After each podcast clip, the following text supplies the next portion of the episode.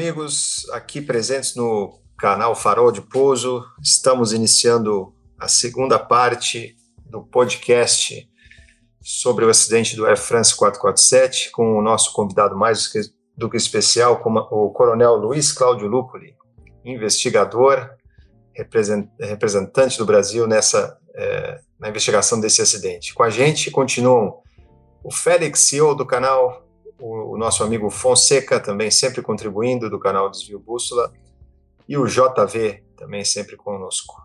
Então fechamos aí a primeira parte com os aspectos é, técnicos da investigação e detalhes aí do investigador que muito ricos para a gente. E agora a gente vai iniciar a segunda fase explorando como, como se chegou no relatório final e vamos trocar uma ideia sobre considerações aí operacionais do acidente. Vamos lá, Fonseca, está contigo. Bom, para quem acompanhou então o primeiro episódio, é, já entendeu como foram recuperadas as caixas pretas, o gravador de voz e o gravador de dados da aeronave.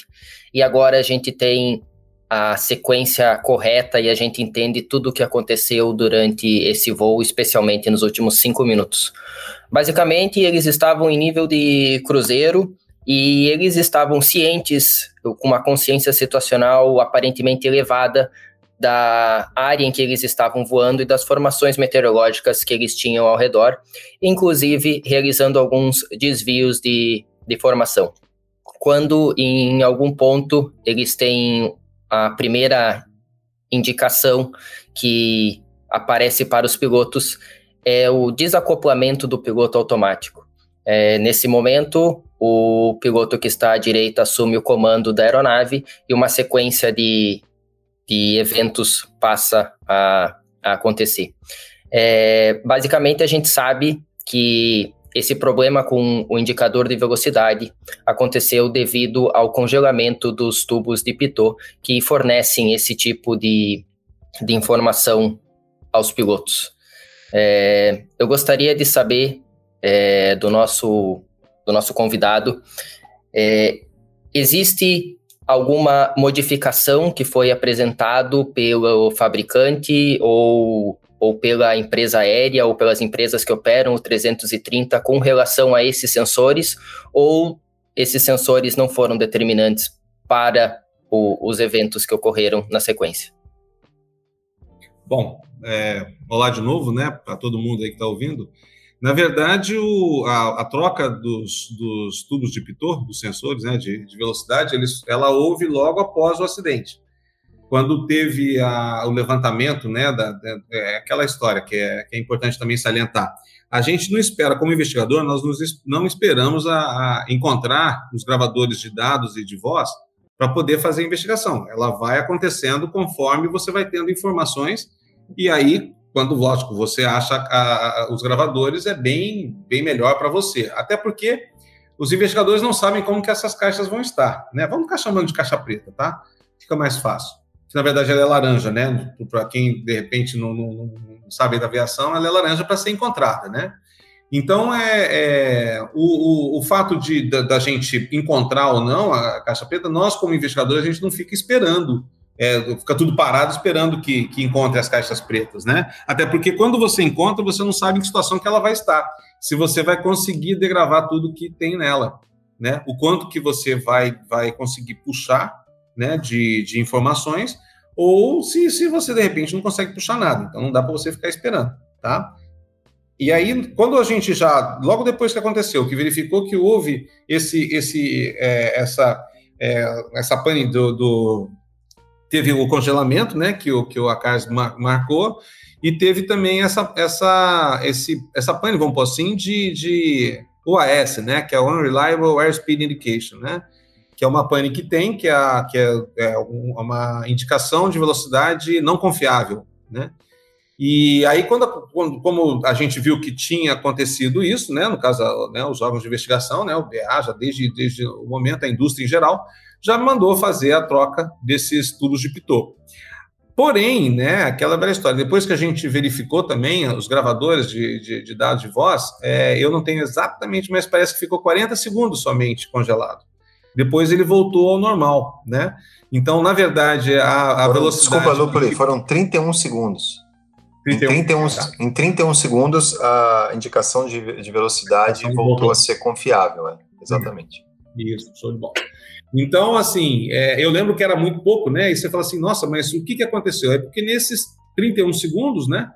Eles, é, é, o, o, né, houve uma, um, comandamento da aeronave em que é, ela começou a subir, e nisso degradou a velocidade. Ele já estava voando no, no limite, né? Que ele conseguiria voar, devido ao peso e à temperatura e tudo. Inclusive, a tripulação comenta sobre isso um pouco antes, né? Falando que eles não poderiam subir porque estavam fazendo step climb e naquele momento eles já poderiam ter subido numa situação normal, mas naquele dia as situações de temperatura, pressão e tudo não deixavam que eles subissem, eles teriam que manter lá os é, 35 mil pés. Então eles é, acabou que é, teve essa, essa, esse problema aí no, no congelamento e logo em seguida já foi trocado por uma outra uma outra marca que, que tinha que Aí também levantou-se os problemas de, de UAS, né, que, que, que tinham ocorrido anteriormente, e verificou-se a, a, incidência, né, em, em tipos de, de, de pitô ou não, e aí acabou se trocando por, um, por uma marca que, é, a princípio, tinha dado menos, menos congelamentos, né, menos é, ocorrências nesse sentido. Pois não, Conrado? Aproveitar, Lupoli, e falar um pouquinho sobre é,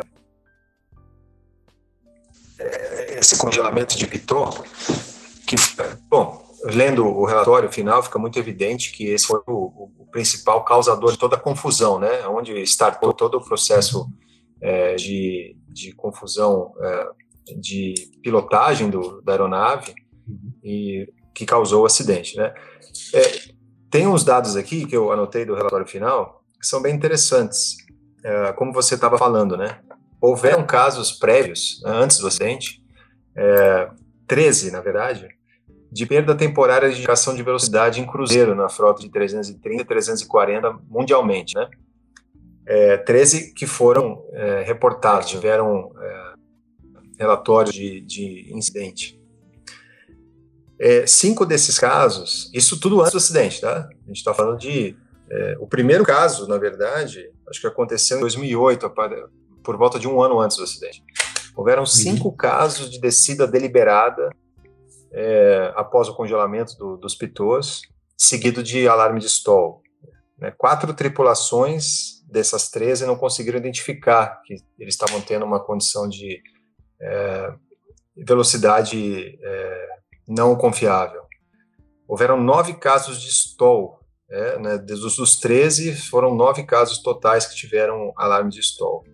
Houve, inclusive, um caso que é citado no relatório da TAM, em novembro de 2013, só, desculpa, é novembro de 2003, isso foi muito antes do acidente, que aconteceu um caso é, de congelamento dos pitôs por quatro minutos.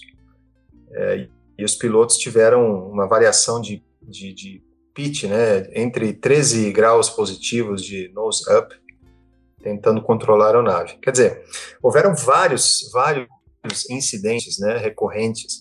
E mesmo a Air France, entre maio de 2008 e março de 2009, lembrando que o acidente foi em maio de 2009, né?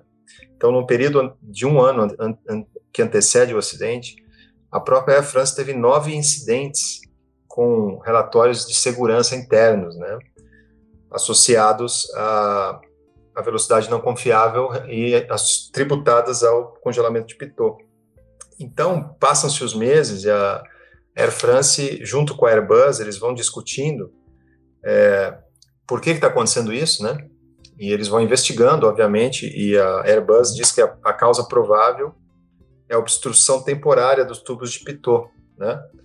É, e que a fabricante deve, ter, deve, deve ser alertada. Então, a fabricante também estava trabalhando nisso.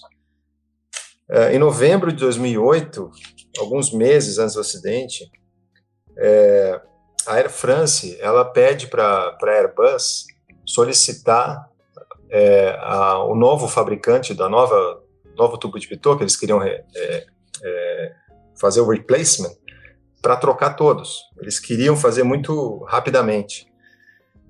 Em março de 2009, eles têm dois novos casos semelhantes.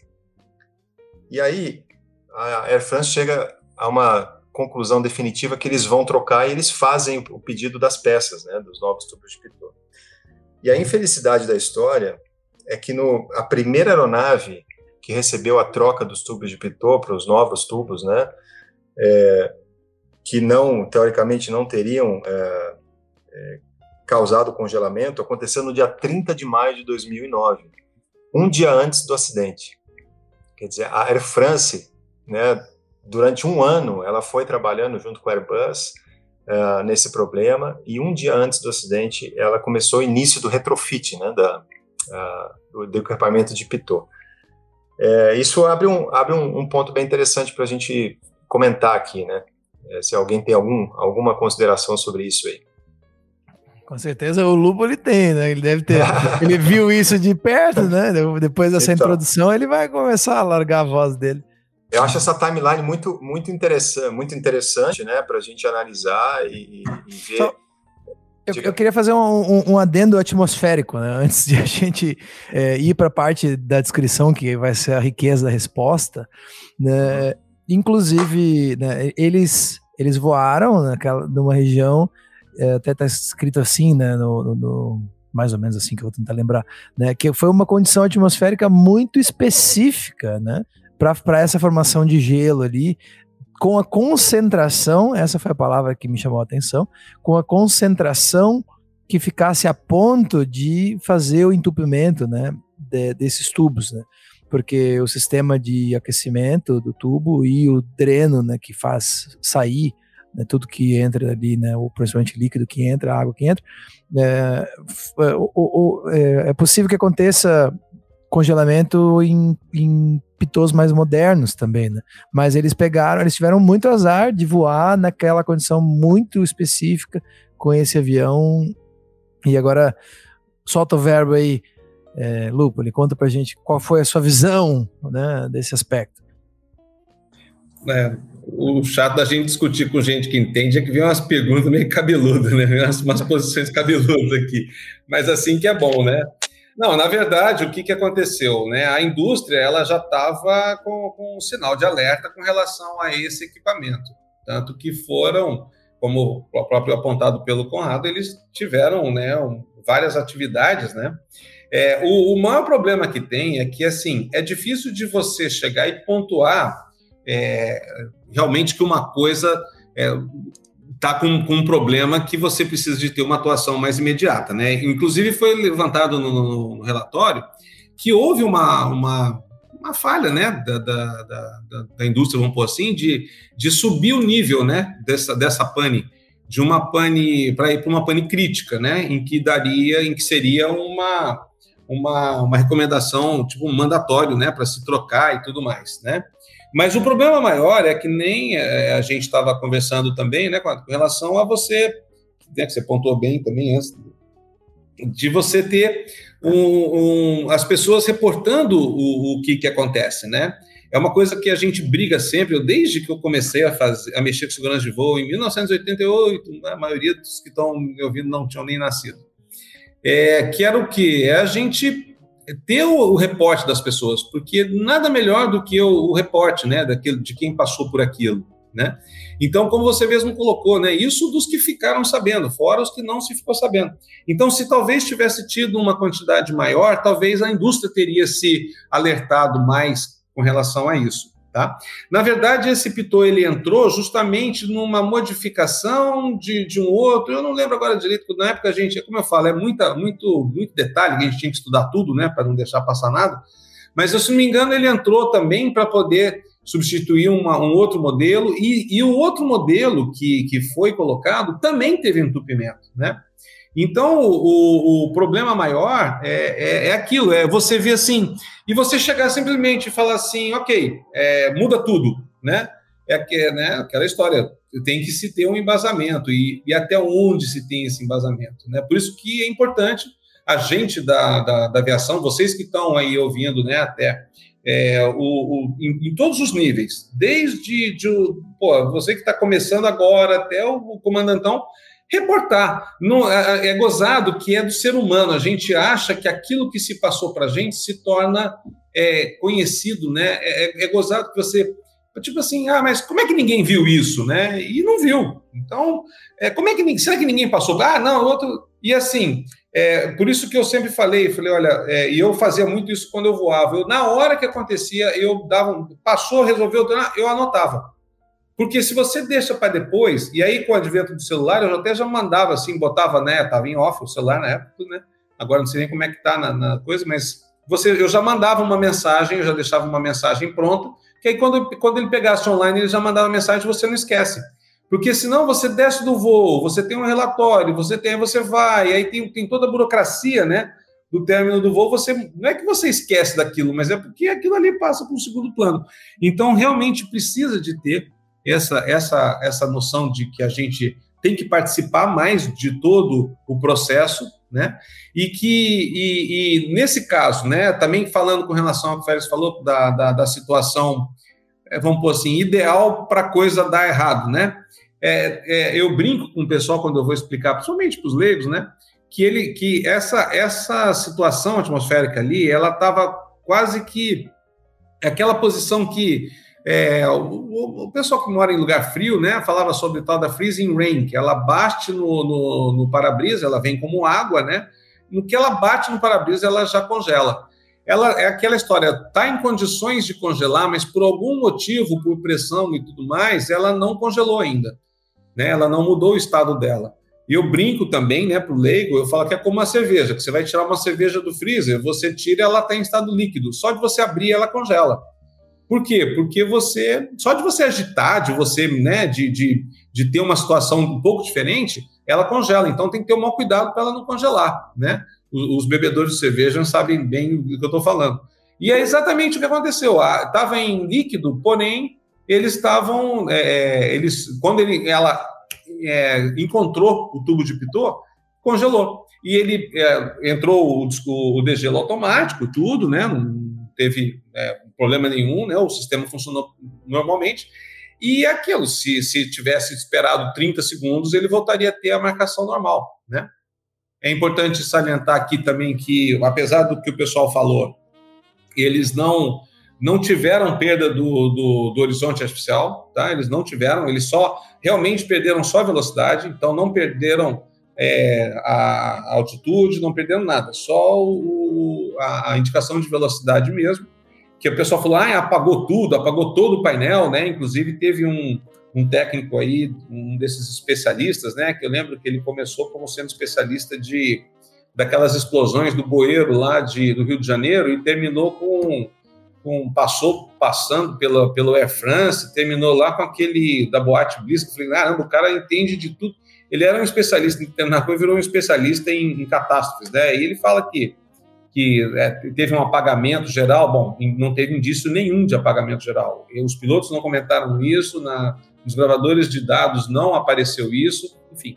Até porque, então, te, tecnicamente, assim, é, eu posso falar por, por experiência né, da frota Airbus, o, esses, o sistema de, de pitot, né, juntamente com a tomada estática, vai, né, em, em outros aviões também, assim, vai gerar a indicação de velocidade, né? O uhum. famoso inercial, né, é, a plataforma inercial, né, os giroscópios, giroscópios eletrônicos, vão dar a, a informação de atitude que vai aparecer no seu horizonte artificial né, que no, no Tupi ali do Aeroclube você tem né, um giro daquele de vácuo, né, ou um giro elétrico. No, nesses jatos você tem um giro laser né, de altíssima complexidade lá e esse, essa plataforma inicial ali, né, o, o IRS é o que vai dar o, a sua indicação de, de pitch e de bank, né, de, de nariz, né, para cima e para baixo, ou de inclinação lateral das asas. Né. Então, assim, é, Vamos falar um pouco sobre né, o, que, que, o que, que se faz, né? Uh, mas eu vou deixar o Fonseca falar porque ele quer complementar ali.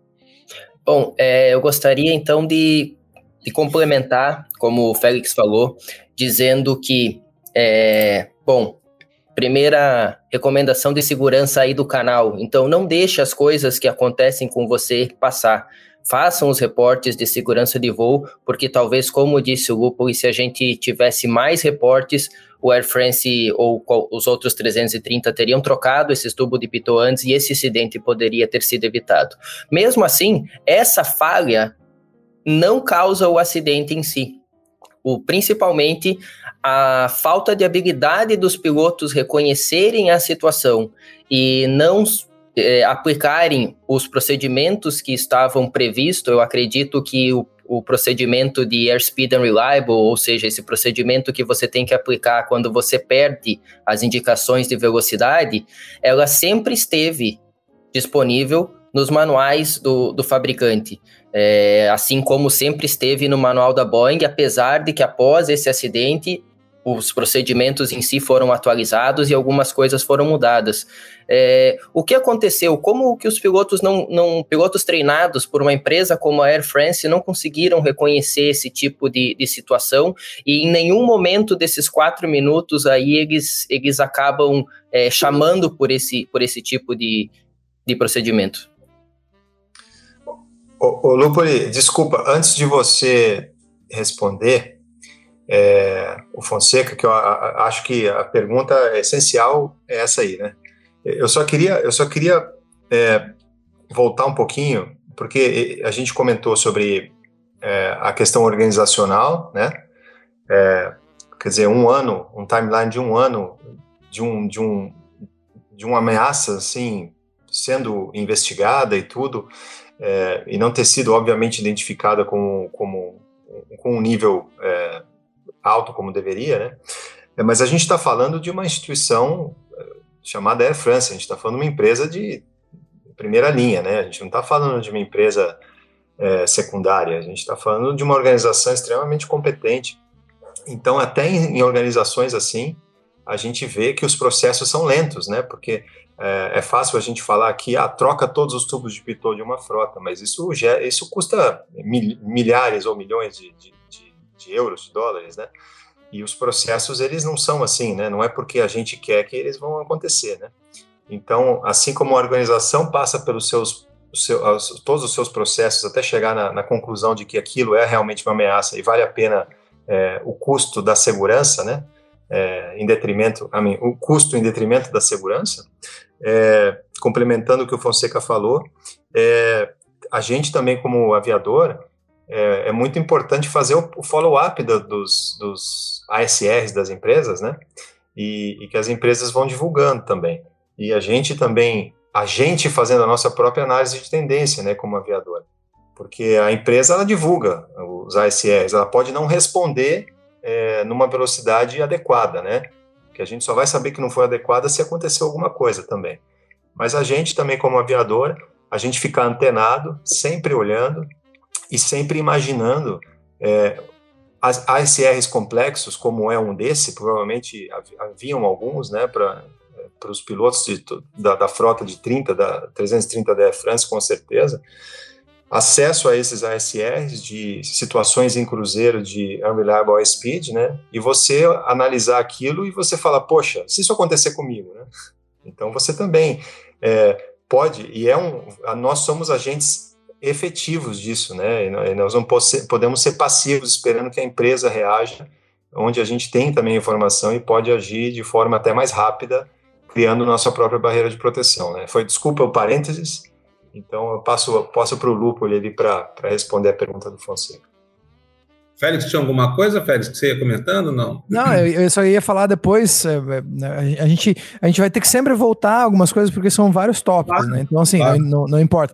Mas eu não. tenho alguns pontos é, né, da parte né, da aviação da Airbus que a gente pode comentar e que é válido para todos os aviadores em qualquer tipo de, de operação, especialmente que voa alto e, e seja jato, né? É, uhum. mas isso daqui a pouco a gente fala, é só para não, não, não perder muito. Tá, já. Não, então, dentro do que você falou, né, Conrado, eu acho que é interessante, já já eu, volto lá para o Fonzinho. Mas, assim, o que eu acho interessante é que, é, além da. Lógico que quando se trata de acidente, é, as empresas sabem bem que não tem preço, né? Aquela história, né? É acidente, o é acidente custa. Pô, é, esse, os custos aí que foram absurdos, eu estou tentando achar aqui o, o, valor, mas aí acabei que eu não, não consegui mas os custos de investigação, elas foram inclusive bancadas pela, pela própria França, pela Airbus, então assim é um custo absurdo, né? Fora né, os custos diretos e indiretos, a gente né, dava muito essa aula, né? Que dos custos indiretos eles são cinco vezes maiores que os diretos, então eles sabem disso. O problema maior também é que é o seguinte: é, não, não, não dá, inclusive, nem para se produzir essa quantidade que precisa para trocar a frota do mundo todo. Outra coisa é você tem, você tem que fazer um, um, programa de. A não ser que seja aquele negócio que você groundeia toda, toda a, aviação, né? Você tem que ter um, planejamento de troca. Como você mesmo falou, provavelmente, né, é, mesmo quando aconteceu e quando precisou de trocar, foram emitidos os boletins para o pessoal tomar cuidado tudo e começou, iniciou-se um, um, um, processo de troca. Mas ele não consegue ser é, tipo em uma semana, tudo vai demanda um tempo, né? Até porque você não tem nem gente, né? O avião tem que ficar parado um tempo para fazer essa troca do equipamento. Não é só trocar ali a pontinha também, tem todo o, o né, o sistema todo, porque ele é cada um é para um, um, tipo. Então, enfim, é, tem toda um, uma estrutura que Logicamente que, como eu comentei, para que houve uma falha de se elevar o nível de preocupação e de ação com relação a isso, foi justamente por falta de informação. Se você não tem, tipo assim, ah, ele passou de um evento, porque todos os, eu não sei se o pessoal, né, lógico, sempre tem gente que está assistindo que talvez não tenha essa informação, então, todos os sistemas críticos da aeronave, eles têm que ter uma confiabilidade de 10 a menos 9. Então tem que ter uma ocorrência em nove zeros. Então, é, apesar disso, né, é, quando, quando é, é, e aí o que acontece? Essa ocorrência ela não entrou como sendo crítica, por quê? Porque ela ainda estava em 10 a menos 9. Se o pessoal tivesse reportado e ela tivesse caído na, na nessa dentro dessa dessa faixa, né? não, não, chegasse no 10 a menos 9, caísse com 10 a menos 8, pronto, já, já teria sido crítico e já se teria tido uma atitude mais, mais direta. Né? Então, assim, e voltando aqui para é, o que o Fonseca falou. É Fonseca, né, do, do desvio da busca. Você não tem que botar teu nome, pois senão, velha desgrama, a gente esquece o nome. Fonseca, desculpa, cara. Então, ó, o que o Fonseca comentou, por que, que, que, eles não tiveram? Então, são várias coisas, né? Eu até sugiro a galera que se interesse, pegue lá o relatório final, ele está disponível no BEA, para quem está é, tá em, tá em inglês e em francês lá, né? Acho que são nas duas línguas que eles estão lá.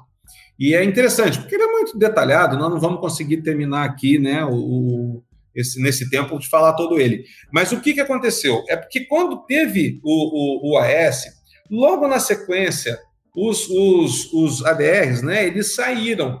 Eles, ele é tipo assim, é, eu também, né, para o pessoal um pouco mais leigo, desculpem aqueles que, que, que, são que conhecem isso, mas é como se o, se o, o, o, o gerenciador do voo, né, que é essa, esses computadores que fazem o gerenciamento do voo, eles viram assim: eu estou voando aqui a, sei lá, 800 km por hora, de repente eu estou voando a 200 km por hora, de uma hora para outra e eu estou a, a 35 mil pés. Eu não posso estar tá fazendo isso. Então ele chega e fala o seguinte: olha, eu não posso te ajudar, né? O computador, ele, né? Vamos pôr assim, se ele pensasse, né? Ele, eu não posso te ajudar porque eu estou tendo informação errada. Então, se eu for tentar te ajudar, eu vou fazer besteira.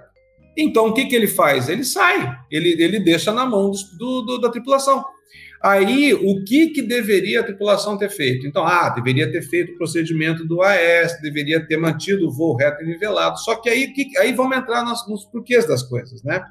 Então, primeiro, quando acontece uma pane dessa, que, que saíram os ADRs, a primeira coisa foi aquela cavalaria, né? Que, que saiu o piloto automático, saiu o, o, o autotroco, né? O autotrust, desculpa, que é o gerenciamento da, do motor. E, e, acontece uma coisa que foi inclusive levantada: é que no painel de alarmes não fica a cronologia. Eles ficam, eles colocam os que têm mais importância primeiro. Então, com isso, o AS que tinha dado primeiro, ele logo foi caindo, foi caindo e caiu para a segunda página.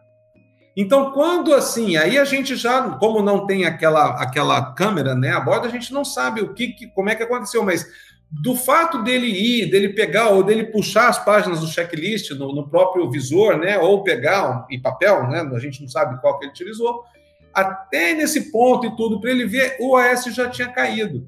Então, com isso, ele não, não fez uma das atitudes básicas que vai influenciar na, na resposta do piloto, que ele não desligou o flight director, né, o diretor de voo, tá? Então, com isso, é, é, ele, ele não fez isso e, e, acabou não fazendo várias outras coisas. Por quê? Porque imaginem, e, e eu, eu, tive a oportunidade de ouvir né, o gravador de, de voz, então, assim, é, começa a virar um, um inferno dentro, porque tem tempo um painel de alarmes, é, é o, aquela né, de, de tirar o, o, piloto automático e um monte de coisa. Com relação aos avisos de stall, né, Conrado, que você falou, qual que foi um dos problemas que foi levantado é, durante a investigação?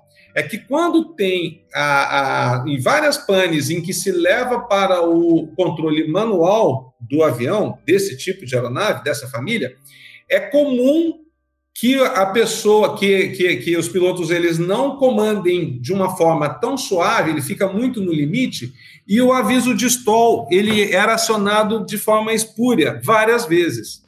Então, os, os pilotos reportaram que quando faziam simulador, eles ouviam constantemente o sinal de, de stall. Coisas que foram resolvidas depois com o tempo, né? Talvez o pessoal que está voando agora não tenha mais isso. Mas foi reportado na época que, tipo assim, ah, não, isso daí é aviso de stall espúrio. Se ele não se mantém, ele é espúrio. Então ele vai, parou. Ah, não, então tá bom, então eu não estou em condição de stall, certo? Então, o que que acontece? É, ele, ele acabou é, não, não é, se, se, importando com isso, né? Outra coisa que aconteceu, é, de já, já me antecipando um pouco, né? Mas assim, por que, que ele acabou é, puxando a aeronave. Então, porque eles sempre, à época, né, eles sempre treinavam esse tipo de pane a baixa altura, após a decolagem. Por quê? Porque, como bem colocado, acho que foi o Conrado que comentou, que as situações elas não estavam propícias para aquilo, né? Também eu comentei, não estavam propícias, porque em altitude é difícil de ter isso. É difícil de ter essa situação. Porque ou você tem gelo, ou você tem água, né? Porque ali na, em altitude, normalmente, quando se tem o, o a, a a, a, a como é fala? Congelamento né, da água, ela vai se precipitar, ela vai, entendeu? Ela, naquela altitude é difícil de ter essa umidade. Então, eles estavam em condições, por isso até que eles não conseguiram subir, porque estava com uma pressão é, mais baixa e, com, com, e através, talvez até por causa da umidade, né? Que não é comum naquela altitude. Tá? Normalmente o ar é bem mais seco tá? Eu não vou entrar muito nisso, senão eu entraria na parte meteorológica, porque os meteorologistas vão me matar, né? Vão ter um ataque cardíaco. Mas, assim, basicamente é isso. As condições, elas eram diferentes, por isso até que eles reportaram que eles não poderiam subir, e isso levou a ter esse congelamento, porque normalmente ocorre em baixa altitude. E em baixa altitude, o procedimento era cabrar, era colocar, se não me engano, 10 graus cabrados, eu não lembro agora qual era a situação. Então, com isso, ele, ele pega e puxa a aeronave. E outra coisa, quando você está voando nessa altitude, principalmente, é, o, o, tal do coffin corner, né? Ele fica muito, fica aparecendo a barrinha do excesso de velocidade, né? E a barrinha de stall fica para baixo, pelo menos estava nesse, nesse voo, estava para baixo do, do, do visor do, do, speed tape. Eles não estavam vendo a marca de stall, estavam vendo só de, de sobre velocidade. Então, isso, é aquela história, nós não estávamos dentro da cabeça da cabeça do copiloto para entender isso. Porém, você. É, é, é, o pessoal até interessante assim, né? Brinca, fala, pô, quer dizer que você tem agora bola de cristal para saber? Não. É porque o, o, investigador ele parte do pressuposto seguinte: o cara era treinado, ele, ele tinha o treinamento, o treinamento recorrente e ele não quis se matar. Então ele teve que fazer, ele teve alguma atitude devido a alguma coisa. Sim. Você tem que explicar por que, que ele teve aquilo, por que, que ele fez aquilo, certo? E aí a gente parte dessa forma. O que, que aconteceu? Ah, será que isso interferiu? Não sabemos. Porém, é, uma, é uma, uma um indício de que tenha juntado com vários outros é, fatores e levado o, esse copiloto a comandar para puxar, para acabar. Tanto, tanto, que teve a preocupação da parte dele ali, Lupoli, de, de imaginar que ele em, se encontrava em uma situação de overspeed, né, de sobrevelocidade, que uhum. ele cita em determinado momento que ele quer estender os, os freios aerodinâmicos do avião para reduzir a tal velocidade, porque uhum. ele acha, né, nesse momento, eu, eu entendo que ele é. acha que o buffet, né, a vibração Isso. Do stall é, na verdade, uma, uma vibração por sobrevelocidade, né? E eles, porque é igual E é isso também que foi levantado, porque, na verdade, eu, eu mesmo, vou ser sincero para vocês, eu já tinha estudado a, a, o fenômeno do Buffett, né, desde de épocas de academia, né, quando a gente começou a voar, mas a gente nunca. Vocês já ouviram um Buffett? É, não, até essas aeronaves, é. né? Isso consta também no, no, no, relatório, né? As aeronaves. o barulho, né? O, o barulho é, que o Buffett fazia, né? E, Mas e eu já vou passar para vocês, eu vou passar para vocês aqui em primeira mão, pelo menos o que eu ouvi. Sabe quando você passa naquele sonorizador? Aqueles sonorizadores Sim. de estrada? Uhum. Imagina aquilo bem alto e assim, wom, wom, wom, ficava daquele, aquele barulho lá. E muito alto, muito alto. Só que aí o que, que E a vibração também que acontecia por causa do stall, ele interpretava como sendo talvez uma sobrevelocidade.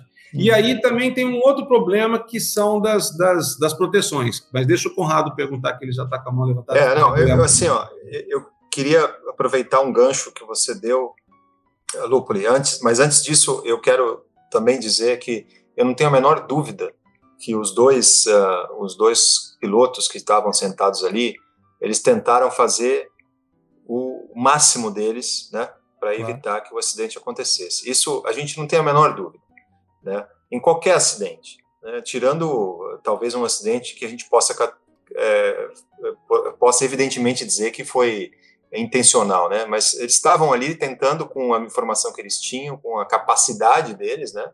É, naquele momento, estavam tentando fazer de tudo para salvar a vida deles e de todos os, os demais é, passageiros. Isso aí a gente não tem a menor dúvida, né? E, e, a gente, como piloto, a gente consegue se imaginar, né? Na, sentado ali. É, isso, isso é uma coisa que dói, né? E, e, e, a gente tenta também se colocar na cabeça deles. E eu, e eu, e o gancho que eu queria pegar do Lupoli é o seguinte: o Lupoli, você, você comentou assim, é, eles nunca tinham sido treinados para stall eh, no nível 350, né, em, alta, em, em, em altas altitudes. Né? Uhum. Então, o bias de treinamento é uma coisa que eu, eu, respondendo também ao que o Fonseca levantou, eu acho que é, a pergunta assim, como que eles não, não, não responderam adequadamente a uma situação de unreliable speed, né? Eu, é uma teoria que eu tenho, né? É, porque a gente treina né, esse tipo de, de situação no simulador a vida inteira, e isso minha vida inteira foi, foi assim, durante a, a decolagem, durante a corrida de decolagem, né? É, ou durante a, a aproximação. Isso cria um bias, porque você não espera que em nível de cruzeiro é, vá acontecer isso. Então, a tua cabeça, o teu processo mental, no nível de cruzeiro, ele não está esperando esse tipo de pane, assim como não está esperando um stall ali no nível 350, né? Então, é, é, eu acho que assim, talvez isso responda um pouco do porquê a confusão e eles não terem agido conforme o, o manual, né? Que o principal ali teria sido é, desligar os fly directors, né? Porque isso, acho que o fly isso, director... Eu eu, iria colocar isso na, na parte final, né? Que o Conrado já. O, o Lupo ele falou, o Conrado né, é, re, né, passou a, né, o, é. o, grifo. E, e, eu acho que isso é uma das partes que a gente iria, eu iria querer comentar sobre no final, que é, é justamente o, né, o aprendizado que a indústria como um todo teve, né? De, de, grande valia desse acidente. Infelizmente é um preço muito, é, um preço muito caro né, para se, né, se aprender dessa forma. Porém, não há dúvidas de que sempre aprendemos, né, a indústria como um todo aprende. Né? E é isso que eu queria juntar, assim, que para o final a gente, né, para passar vamos, algumas Vamos falar sobre isso no final, né? então. É. Exato, é. E eu tinha os pontos ali é, para falar, né, que como a gente não tem o tempo todo o tempo do mundo para falar aqui no podcast, né? até porque o Lupoli está né, do, nos doando o seu precioso tempo. Mas eu tenho, primeira coisa, vamos voltar lá para o nível de voo, tá? Quando os, os nossos colegas estavam voando, e a gente, eu só queria citar aqui dois pontos para você que está ouvindo, né? Quando chegar em casa, não digita enquanto está é, né, dirigindo, não é para ficar com o telefone na mão. Mas quando estiver em casa, né, é, entra lá na Skybrary, né, skybrary.aero e procura lá Ice Crystal Icing, né? Isso é um, é, foi, é, é, um, é um assunto super, super tópico quente para a gente falar, né? Um tópico gelado, mas é um tópico quente, né? Para a gente falar. Inclusive eles criaram essa sigla ICI, India Charlie India. Então procura lá Ice Crystal Icing. E esse, se você, né, é para despertar a curiosidade, por isso que o farol de pouso está aí, para acender essa luz no caminho escuro, né? É, veja lá Ice Crystal Icing e dê uma olhada na descrição, quando ele fala lá embaixo, né, nas condições que acontecem o Ice Crystal Icing. E aí vocês, na hora que vocês olharem o, o a revisão, que nem o Lupo lhe disse ali, na, na, o, o, relatório final do, do, do, acidente, você vai ver que eles comentam sobre o aumento da temperatura da cabine. Eles falam, isso que eu estava falando, que é para qualquer pessoa que voa jato, que tenha condição de encontrar isso, para levar a sério esse tipo de, de informação, né? Que eles sentem a temperatura aumentando eles visualizam e falam sobre o fogo de Santelmo, né? Então, assim, é super importante falar sobre isso. Inclusive falam, e, desculpa, sobre o cheiro de ozônio, né?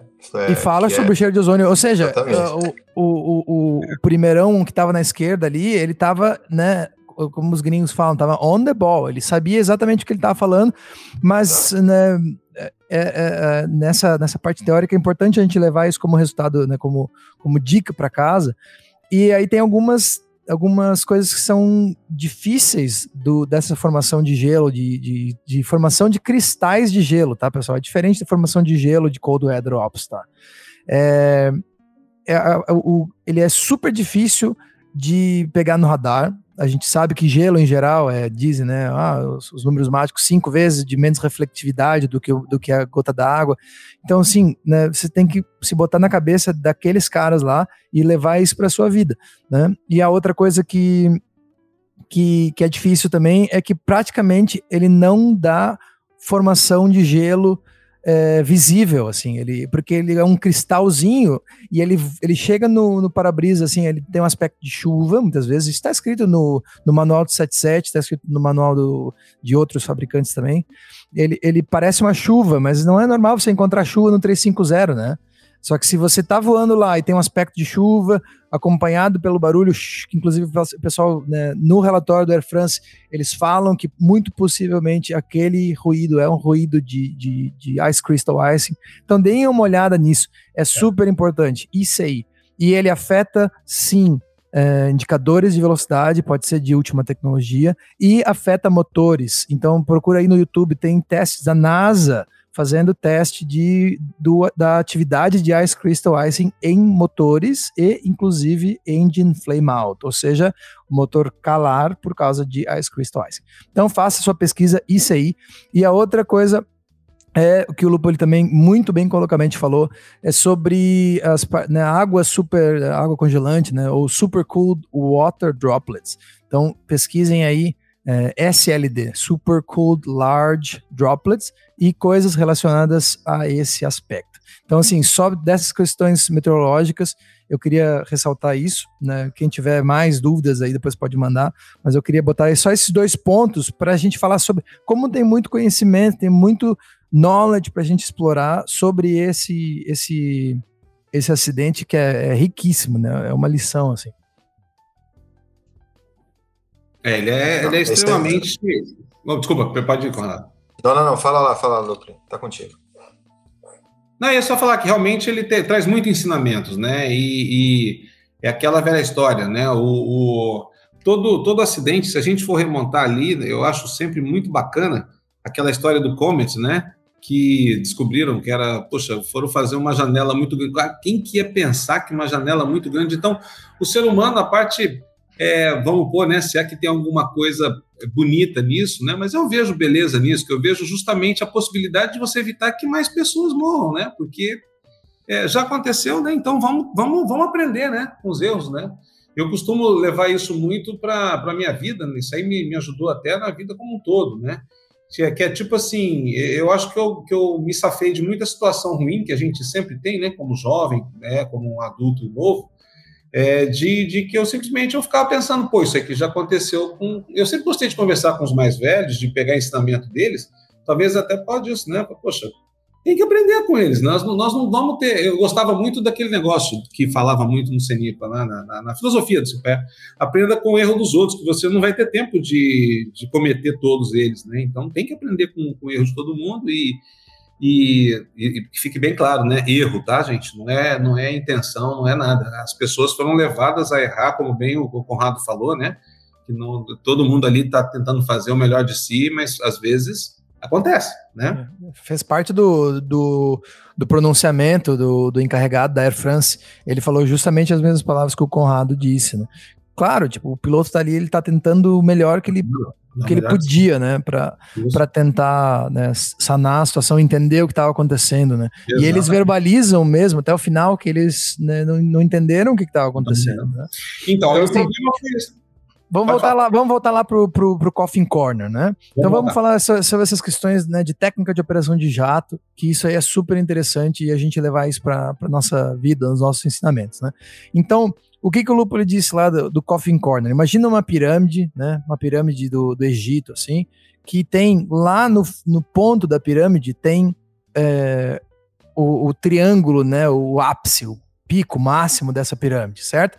Ali, na parte esquerda dessa pirâmide, que você está visualizando isso num gráfico, na parte esquerda você tem o stall, e aí, nisso que o Lupo estava né, comentando ali, se iria ou não iria aparecer a, a VLS, no caso do Airbus, ou a velocidade, né, as velocidades que né, são as velocidades mais próximas ao stall, né, no caso do, do, Airbus é Lowest Selectable Speed, né, e depois para baixo disso tem um monte de outras velocidades que eu não vou falar aqui, mas é a parte que você estola né, estolar mesmo de baixa velocidade, né? Lembrando que stall sempre é um problema de ângulo de ataque, certo? Yeah. E aí para cima, na, na, no, na, você agora está visualizando de novo aquela pirâmide num gráfico, né, de 2D, esse eixo né, cartesiano, e aí na parte direita você tem a, o onset de, de overspeed.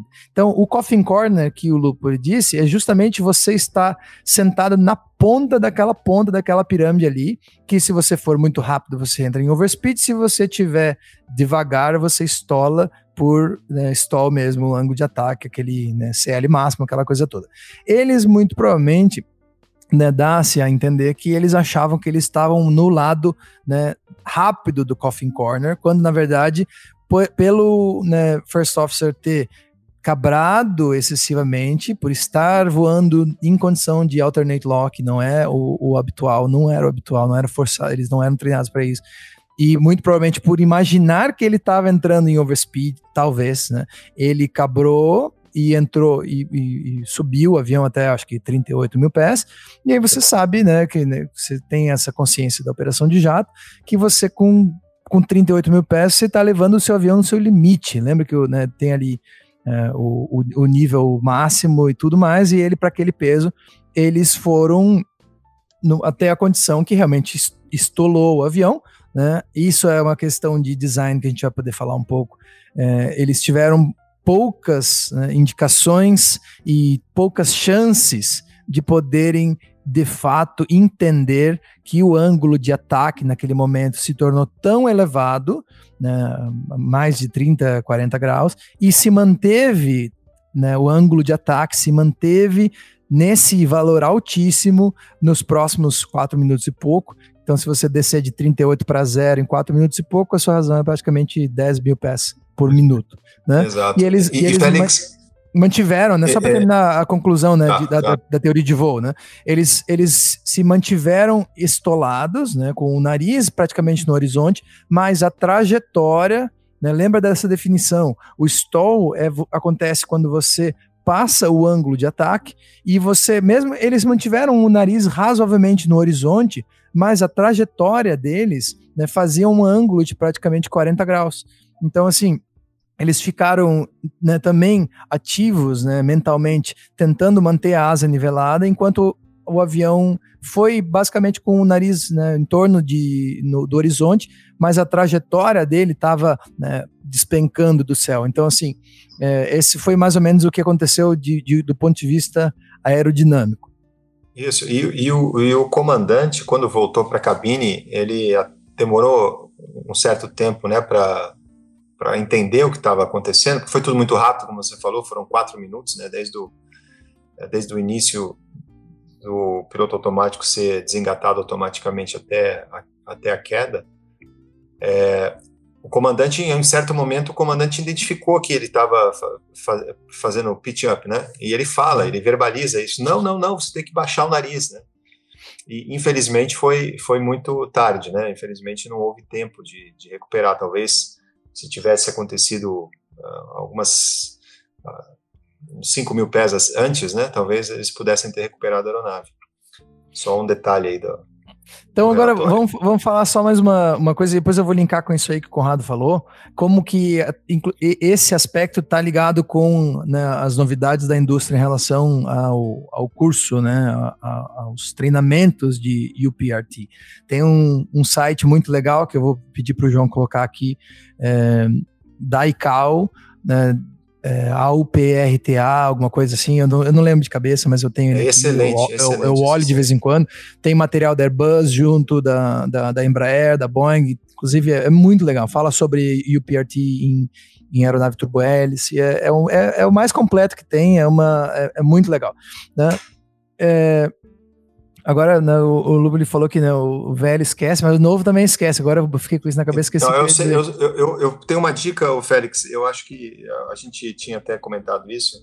É, você, como operador de Airbus, né? A gente, eu acho que a gente comentou agora isso também sobre o side stick, né?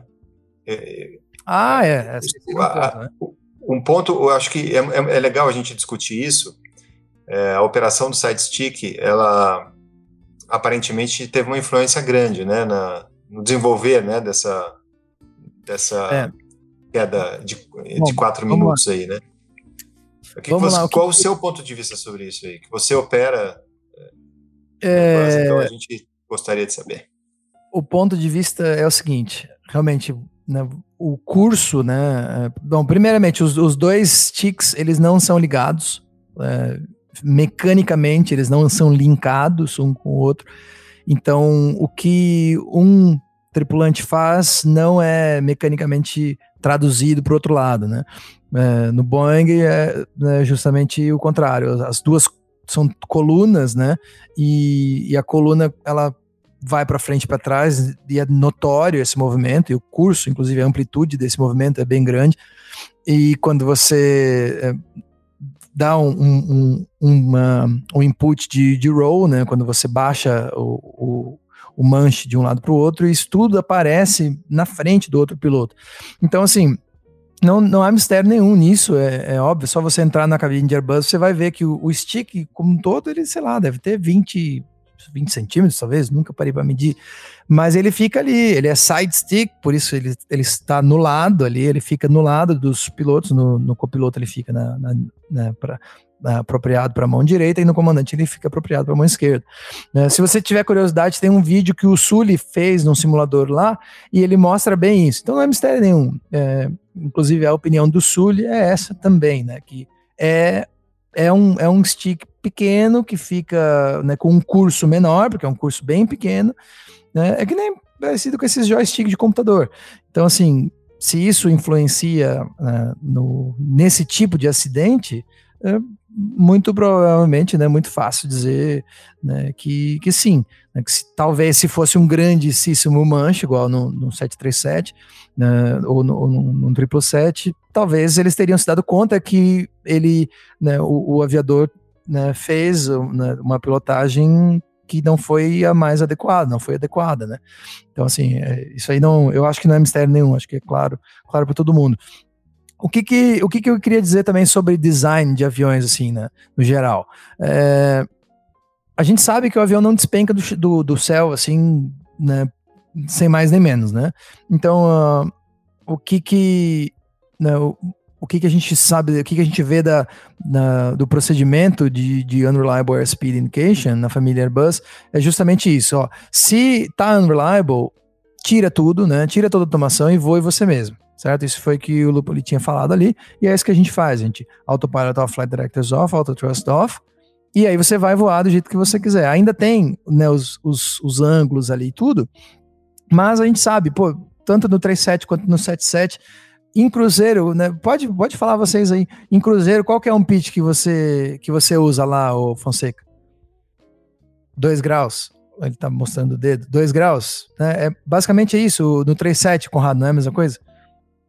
É isso aí, dois, dois e meio, por aí, é isso aí. Dois, dois, dois e meio. Só que isso tudo foi chamado a atenção, né, posteriormente a esse tipo de, de acidente, assim, né, de alto e bom tom na, na, na indústria. Mas, pô, a gente passou, né, a, a, aviação inteira, a jato, passou anos e anos voando com dois graus em cruzeiro, nivelado.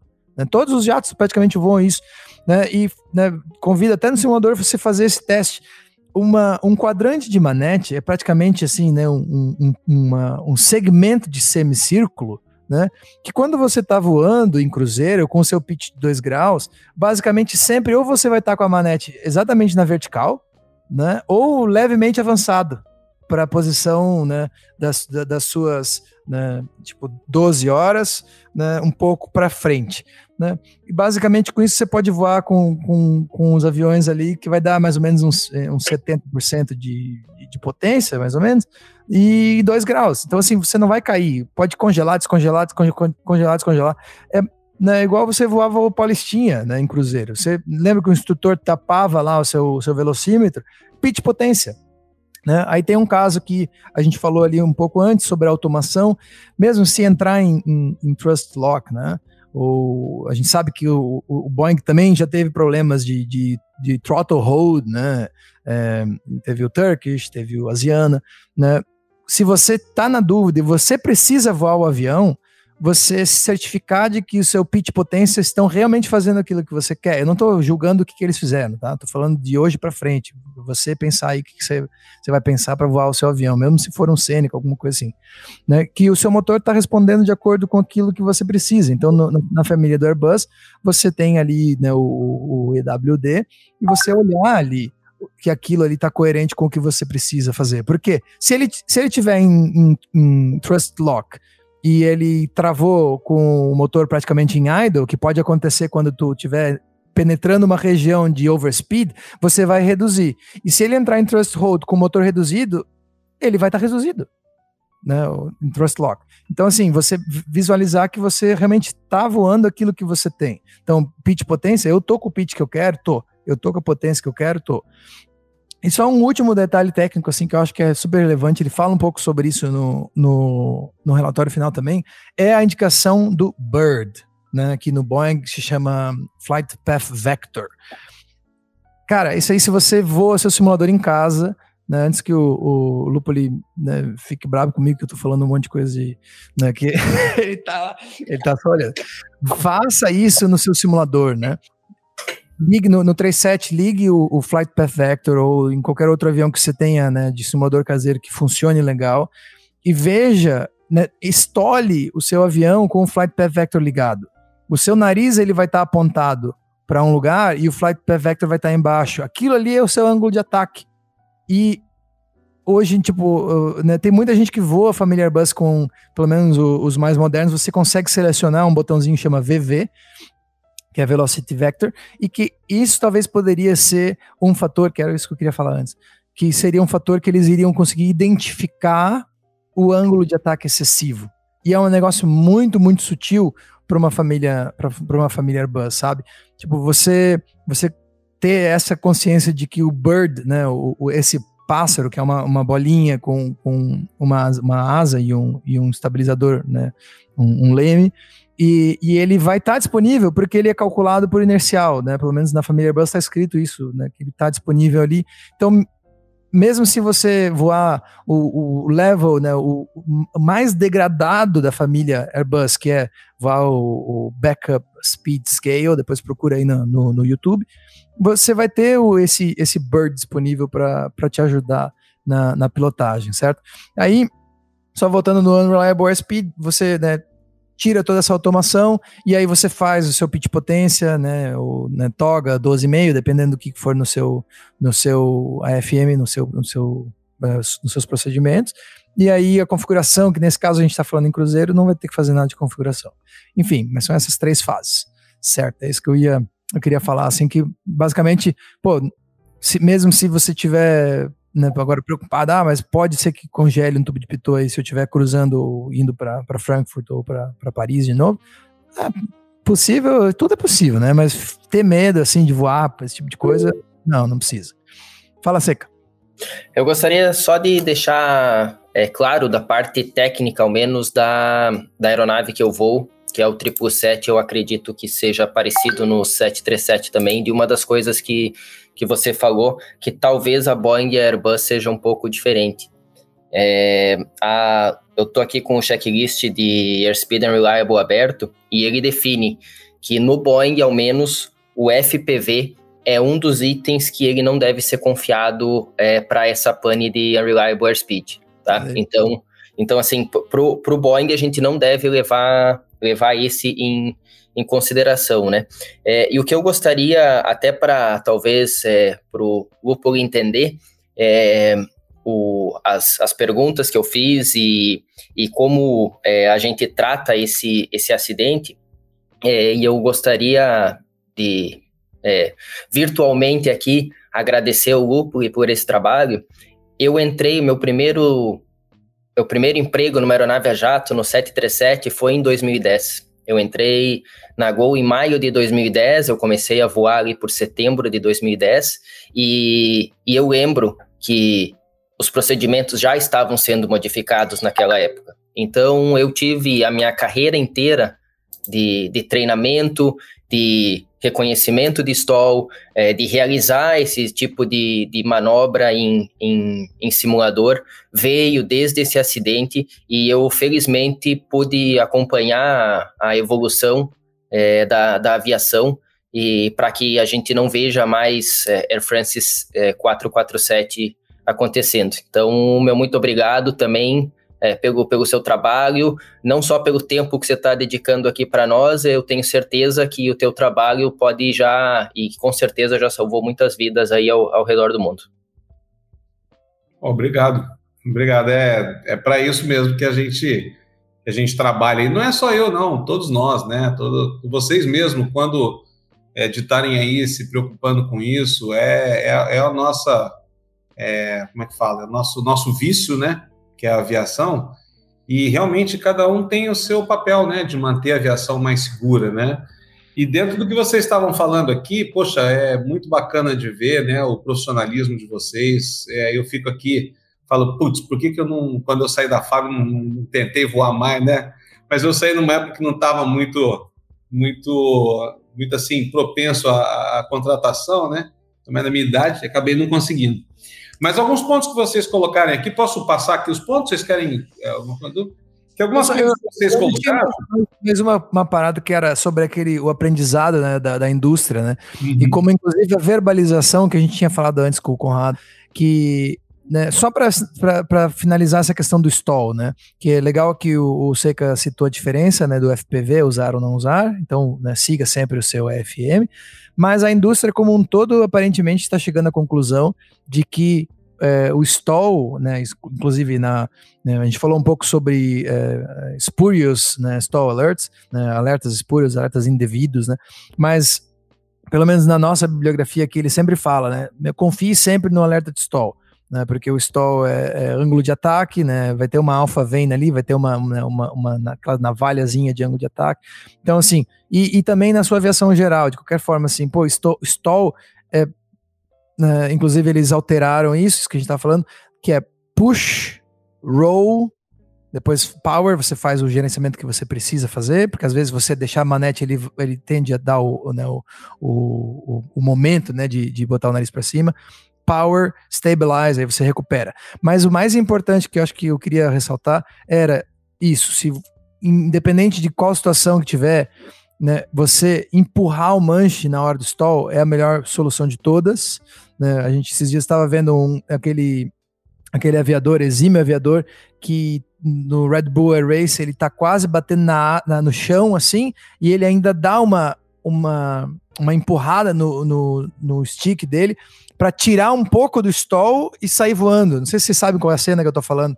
Então, assim, isso é essencial e é super importante. E a gente aprendeu, assim, né, né, recentemente, que antes era nose down, wings level no Airbus, né? Hoje em dia eles pedem para a gente fazer push, e aí você fala em voz alta justamente pra, por causa daquela questão da, da visualização. Push, né? Quer dizer, quer dizer, você está botando o nariz embaixo, você está querendo colar a camada limite na asa ali, né? Você está querendo fazer aquele fluxo né, passar, né? né lembra daquele do, do, do VN diagram, do, do, gráfico de VN?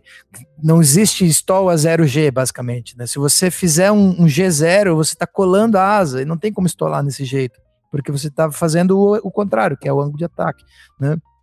Push, roll, power, stabilize. Aí tem nose, nose low, nose high, e você vai ver no link que o João vai deixar na descrição para fazer o seu curso completo de UPRT. E, eu acabei. O, o Félix, é só, esse, esse eu acho que talvez tenha sido em termos de, de legado para a indústria, né?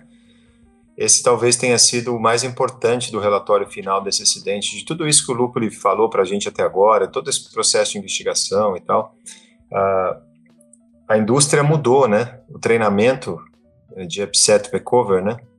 O PRT, é, em função desse acidente, em função do trabalho do Lupoli, em função do trabalho de todos os investigadores, em função é, do que foi, do que ocorreu, né? É, a indústria toda fez uma alteração assim muito grande no conceito né, de recuperação de, de, de aeronave em, em situação é, upset. Upset, é, é difícil é, uma tradução para isso. E é por isso, né? É upset prevention, é. prevention and recovery training, né? Por isso que é UPRT. E, e, isso, isso foi uma mudança muito grande, né? Eu acho que talvez um, um dos um dos, dos relatórios finais que mais tiveram impacto é, em toda a indústria, no, no treinamento né, do, das tripulações. Né? E isso cada vez mais vem tendo, vem tendo impacto e, e, e, o treinamento vem se adaptando e se modernizando em, em função desse, desse relatório final aí. Sensacional. Não, beleza. Eu, eu, eu, nos negócios que eu queria só é, salientar aqui que vocês comentaram, né? É, por exemplo, é, eu acho interessante essa discussão também com relação ao side stick e o, ou, o, o manche, né? É, logicamente que o pessoal aí tem aquela velha briga, né? Quem é da, da linha Boeing, quem é da linha né, do, do, Airbus. Mas eu lembro o seguinte, gente, uma coisa que eu queria deixar bem claro, e é uma área também que eu adoro estudar na parte de, de, de prevenção de acidentes, é o tal do, do ser humano, né? É, não, não a parte psicológica, vamos por assim, porque eu não sou psicólogo, né? Então, mas assim, a, a, o, vamos por a parte de, de interação, né? Que, que do, do homem com máquina e tudo. Porque o que, que acontece? É, nós estávamos conversando até sobre a capacidade do homem, né, da genialidade, do homem ter, ter toda essa capacidade de desenvolver essas coisas. Porém, é uma coisa que é importante para a gente para caramba. É o seguinte: não existe aviador que não seja vaidoso, né? Por mais que você fale que você é humilde, você que está me ouvindo, você não é. Não tem como, tá? Só da gente já viver num mundo diferente dos outros, a gente acha, a gente acha não, a gente tem certeza que nós somos diferentes, né? Então, é, isso é legal, isso é bacana, isso vem da, da, da, nossa profissão mesmo, né? Eu mesmo sou, sou vaidoso por causa da minha profissão, porém não deixe que isso é, atrapalha a sua percepção de que você é humano, você erra. Teve uma vez que eu participei de uma live, inclusive, que eu falava sobre o negócio de erro humano, é, aí o pessoal, é, até eu vi depois comentários assim, ah, esses especialistas ficam falando. Nós estávamos comentando, eu não lembro de qual acidente, né, e que teve a, a, a influência né, do, do, do, de erro humano. Lembro bem, né, erro, não é intenção, né, são sempre levados a errar. Nós somos humanos, a gente, desde que a gente acorda até a hora de, de dormir, nós erramos inúmeras vezes durante o dia.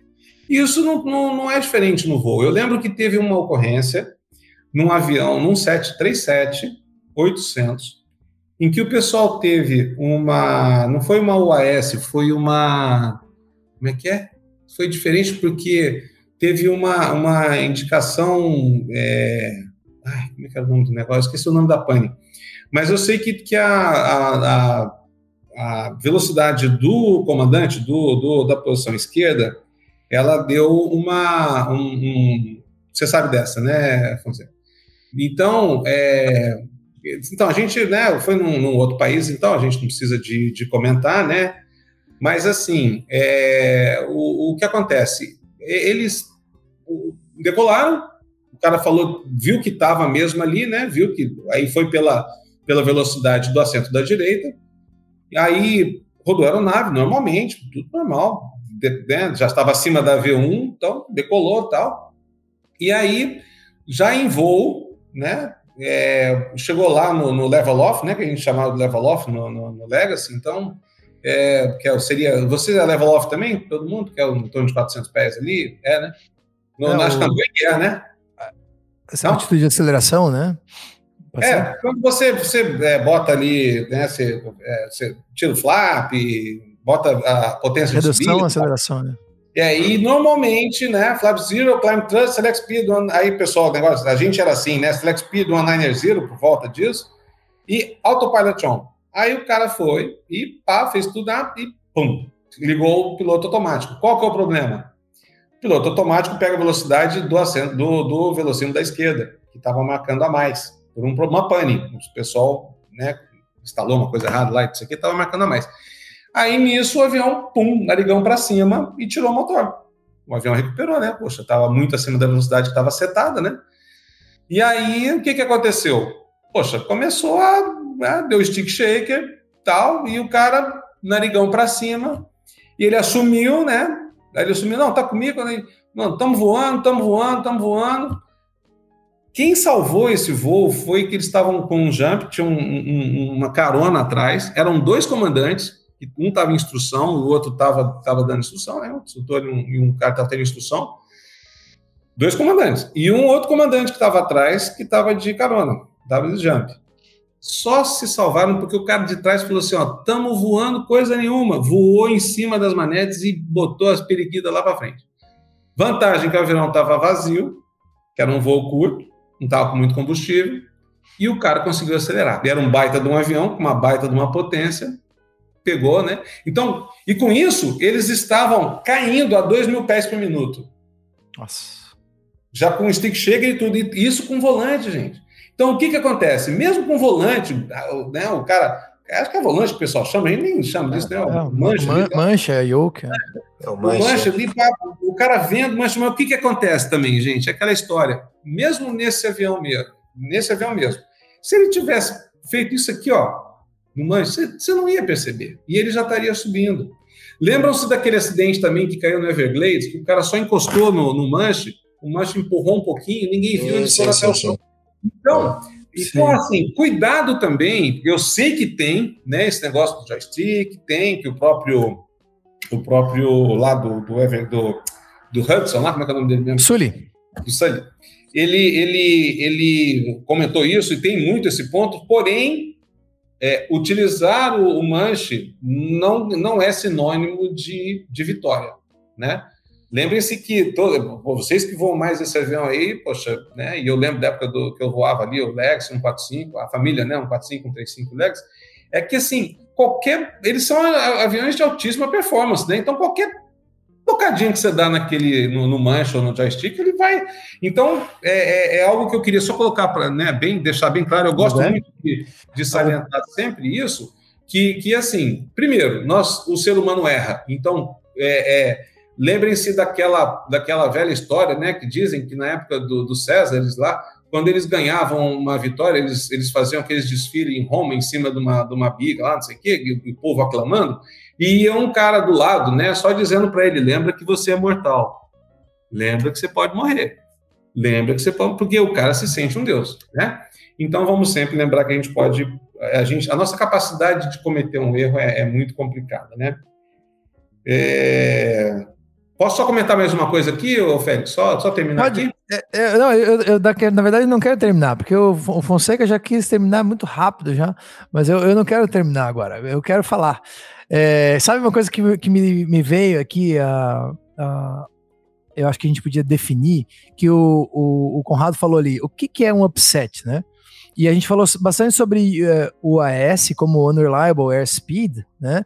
Mas quando a gente fala dessa seara de upset, a gente fala de US também de Undesired Aircraft State.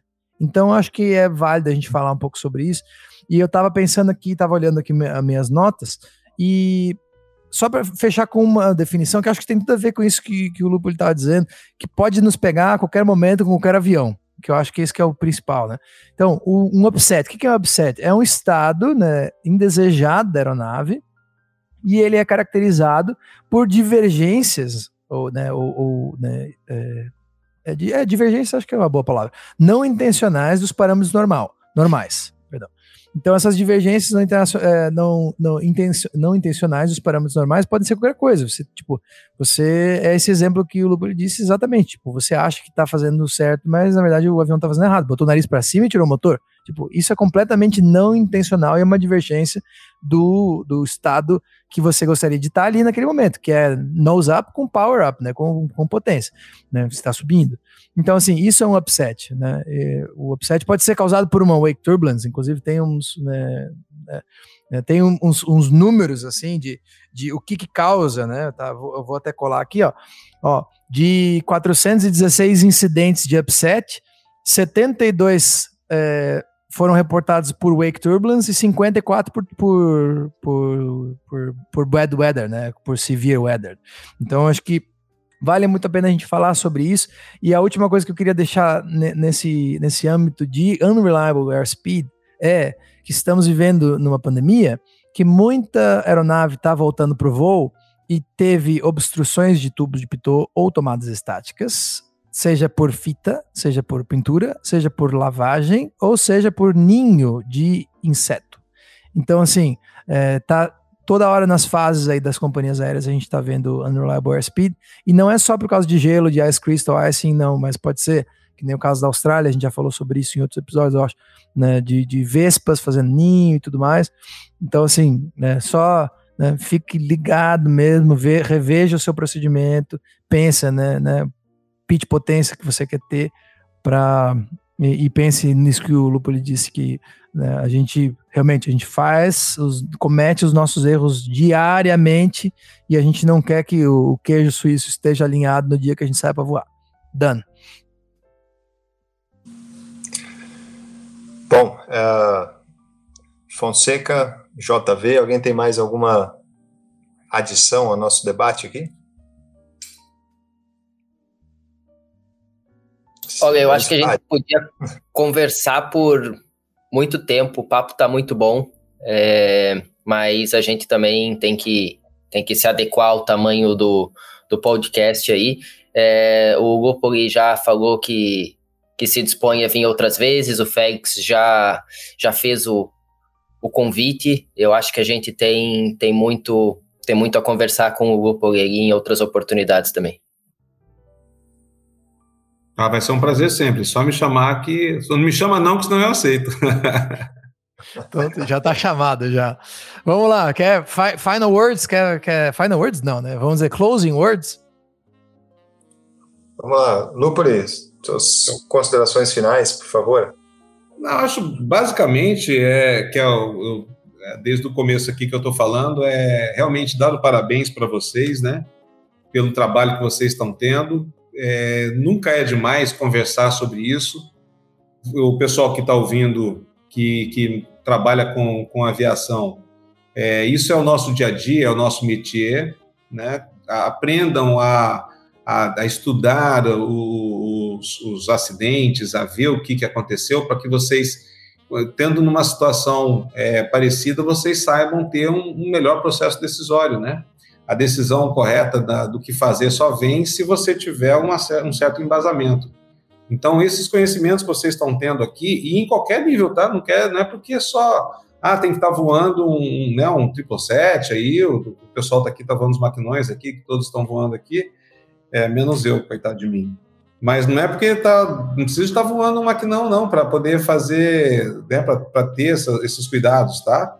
É, já a, a, doutrina de, de segurança né, operacional ela vem desde do, do, do, das primeiras horas de voo e esse interesse ele é importante que vocês tenham, como eu falei, para que vocês se, se, é, se tenham uma, uma, uma, carreira profissional melhor e com mais condições de, de, de, de desempenhar bem as funções. Obrigado, muito obrigado pelo convite. Parabéns ao pessoal que está fazendo aqui o podcast e parabéns a você que está ouvindo, né, que se interessa em, em, aprimorar seus conhecimentos, que isso daí não tem preço, né? Vamos aprender com os outros. Ô, Lúpoli, ele, ele, fala tão bem que dá. Eu acho que vamos botar ele de host do podcast. Eu acho também. eu pensei em adicionar umas palavras aqui de fechamento, mas não, eu fiquei com vergonha agora. Larga a mão. Fecha por aqui mesmo que tá bom já. É, vamos deixar um pensamento pro cara que tá fazendo o PP, que tá girando base da ONU 8 lá em Blumenau. Né? Ou seja, onde ele tá girando base. Né? O que acontece quando você dá um curvão, quando você fica com vergonha que você vai overchutar a final e dá um curvão? Né? Não vamos nem falar mais nada, todo mundo que está aqui, os quatro AV2 que estão comigo aqui hoje, eles sabem. Quando você vai embarrigar e você mete o curvão na final, configurado, full flap trem embaixo, o que, que você está fazendo em relação a seu upset ou seu né, approach into stall condition? É. O que, que você está fazendo? Então, assim, isso que a gente tá falando, não importa, cara, tu pode ser, né, voar o.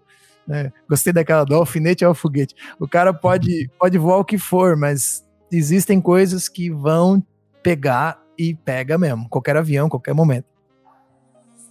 Ah, isso aí. Então, pessoal, agradeço a todos aí, Lúculi, foi um prazer, assim, muito grande ter você, foi uma honra. O, o Fonseca foi muito feliz é, nas palavras dele de te agradecer pela, pelo teu trabalho é, ao longo da tua história, aí, contribuindo para a segurança de voo e especialmente nesse acidente, né, nesse trabalho tão longo, exaustivo da, do acidente do Air France, que trouxe muitos ensinamentos para todos nós. Obrigado para quem chegou até aqui. Não esqueça de curtir o nosso podcast, se inscrever no canal e logo logo estaremos de volta com mais episódios incríveis como esse. Obrigado a todos, um abraço. Valeu, pessoal.